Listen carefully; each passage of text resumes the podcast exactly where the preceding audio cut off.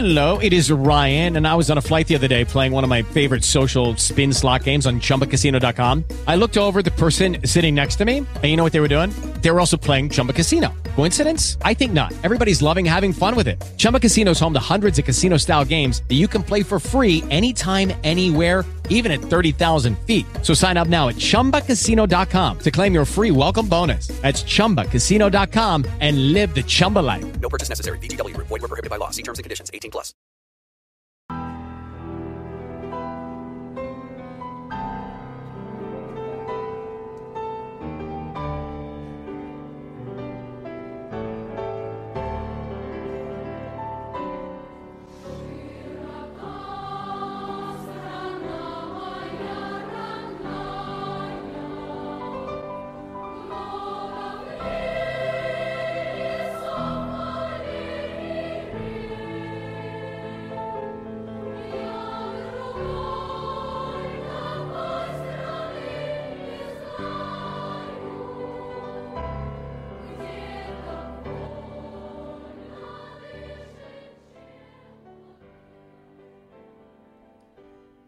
Buongiorno e benvenuti al quarto episodio di Figli di Spartaco.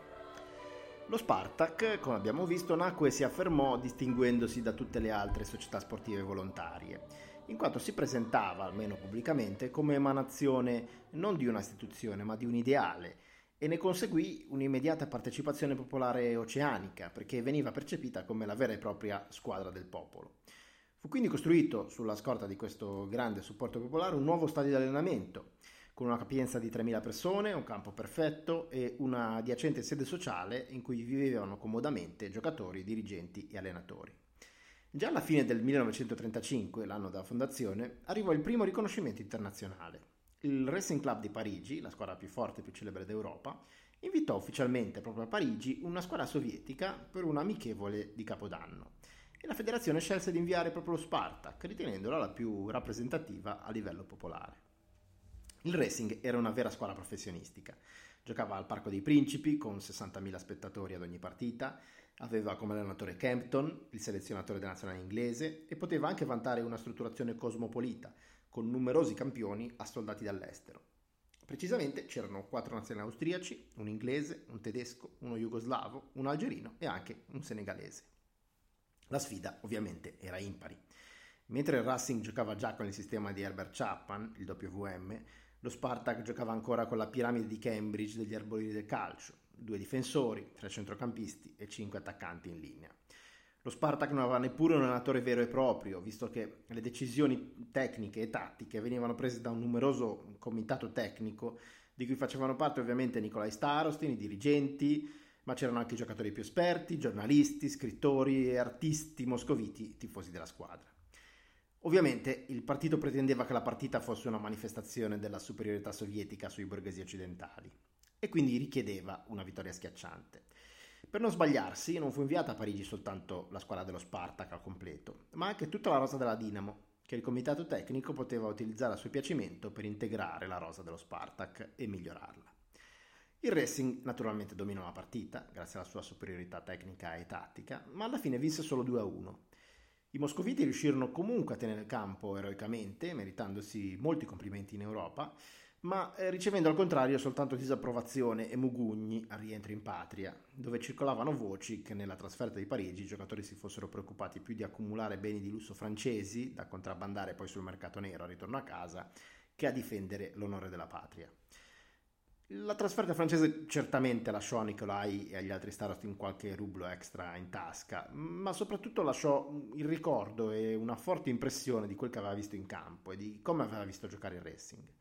Quindi prima di rientrare in patria, eh, Nicolai invitò l'allenatore avversario Campton a tenere quello che oggi chiameremo uno stage, eh, affinché spiegasse sostanzialmente eh, ai giocatori e ai tecnici russi eh, come funzionava il sistema, in modo da poterlo importare a Mosca.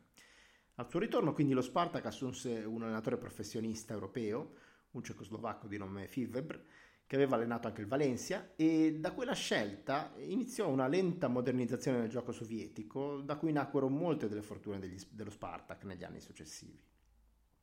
Nella primavera del 1936 si inaugurò il primo campionato nazionale sovietico eh, a cui aveva dato un significativo contributo eh, l'idea e proprio la mentalità di Nikolai Starostin.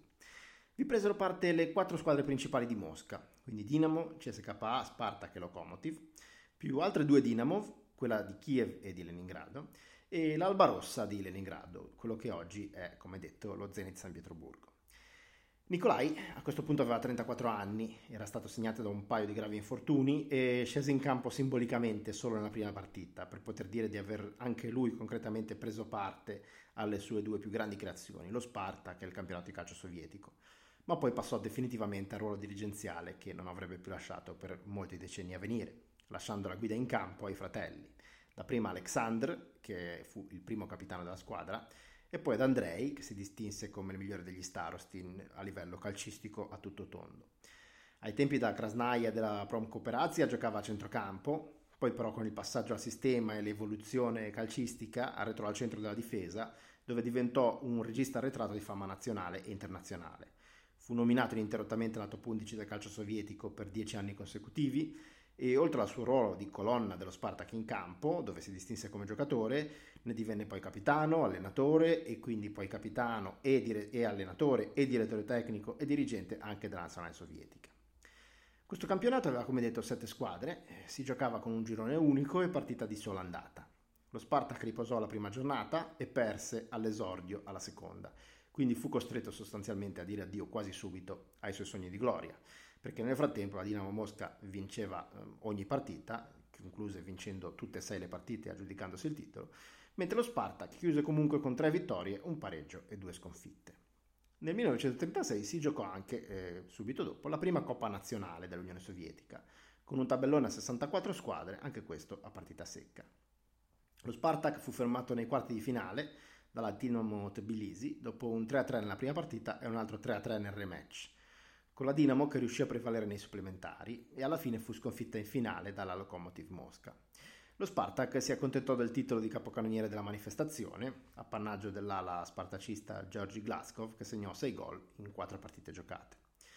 Nel 1936 si verificò però un evento che è rivelatosi poi determinante nelle fortune e sfortune successive dello Spartak, che non fu una partita ufficiale, ma un'esibizione tenutasi il 6 luglio 1936.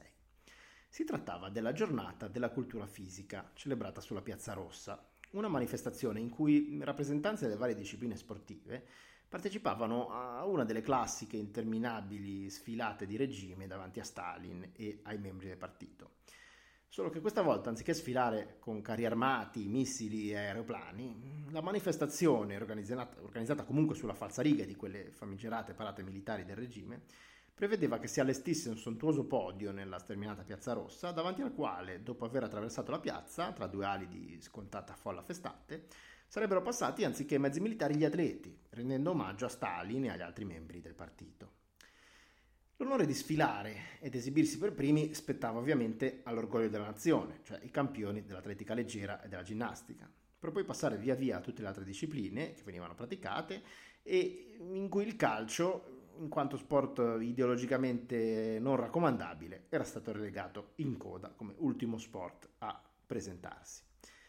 Non era quindi una prospettiva particolarmente allettante da un punto di vista di onorabilità e pubbliche relazioni, quindi CSK e Dinamo non si mostrarono interessate Mentre Kosarev, il già menzionato punto di riferimento politico dello Spartak, eh, riuscì a inserirsi con la sua mh, intuizione in questo meccanismo e fece in modo che fosse lo Spartak a partecipare in rappresentanza di tutto il calcio sovietico. E a quel punto, ottenuta la visibilità che questa occasione gli poteva portare, che solo loro avevano intuito, gli Starostin decisero di fare qualcosa di più di una semplice, sfilata, di una semplice sfilata, per provare a impressionare Stalin. Al piccolo padre, infatti, il calcio non interessava minimamente. Lo riteneva un passatempo borghese, destinato ad estinguersi, e preferiva discipline più virili e ideologicamente pure come l'hockey e la box.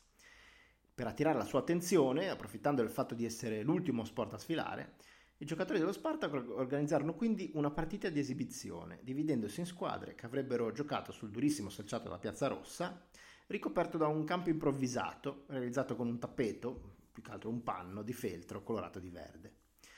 Nelle settimane precedenti, ogni notte, i circa 300 iscritti allo Spartak eh, moscoviti cucivano insieme i pezzi di feltro che avrebbero composto questo campo posticcio e poi all'alba lo arrotolavano nascondendolo sotto al palco, in modo da permettere la circolazione sulla piazza nel corso della giornata.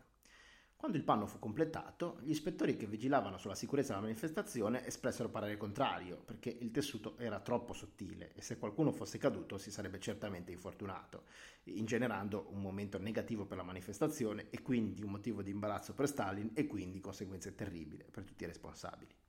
A questo punto Starostin, eh, ispirato dal, dal terrore di, ver- di veder scemare questa loro idea geniale, eh, disse a Sidorov, un giocatore dello Spartak che si trovava lì vicino a lui, hai sentito cosa dicono gli agenti? Fagli vedere che si preoccupano per nulla. Sidorov si lanciò energicamente a terra e rialzandosi subito agilmente disse ai poliziotti, avete visto compagni? Non è affatto pericoloso, se volete posso buttarmi ancora. Gli agenti, soddisfatti, diedero la loro autorizzazione e se ne andarono e il giorno dopo, ovviamente, il povero Sidorov non riuscì a partecipare alla manifestazione perché aveva tutto un lato del corpo completamente tumefatto dall'impatto con il fondo stradale progettato per il passaggio di carri armati. L'intera esibizione doveva durare esattamente 30 minuti e per non lasciare nulla al caso era stata preparata e addirittura coreografata nei minimi dettagli. Era stato ingaggiato un vero regista teatrale, un professionista, ogni azione della partita era stata decisa e provata a tavolino e poi provata e riprovata sul campo affinché tutto andasse alla perfezione. Il ruolo più delicato in questa pantomima aspettava Kosarev, che dal palco dell'autorità aveva una visione privilegiata su Stalin, poteva tenerlo d'occhio e ai primi segnali di noia o di svogliatezza aveva il compito di sventolare un fazzoletto, fingendo di asciugarsi il viso. E questo sarebbe stato il segnale per i giocatori in campo che la partita doveva essere immediatamente interrotta, a prescindere dal momento in cui ci si trovava, e conclusa all'istante, per non diventare causa di irritazione e nervosismo per il piccolo padre. La vicenda era quindi abbastanza grottesca, ma si concluse in un trionfo al di là delle più rose aspettative. Stalin non solo non si annoiò, pur essendo l'ultima manifestazione di questa lunghissima giornata, ma trovo questa sorpresa della partita di calcio giocata sulla, piatta, sulla, Piazza Rossa talmente spettacolare e divertente che i dirigenti dello Spartak, non volendo rovinare il suo entusiasmo, fecero proseguire l'esibizione per altri 15 minuti oltre il tempo previsto, con i giocatori che a questo punto avevano esaurito le azioni coreografate e improvvisavano e recitavano a soggetto. Lo Spartak, che già poteva vantarsi di essere la squadra più popolare, era riuscito addirittura a strappare un sorriso all'uomo d'acciaio, ottenendo per qualche tempo la sua benevola attenzione e approvazione quindi il futuro appariva roseo e luminoso.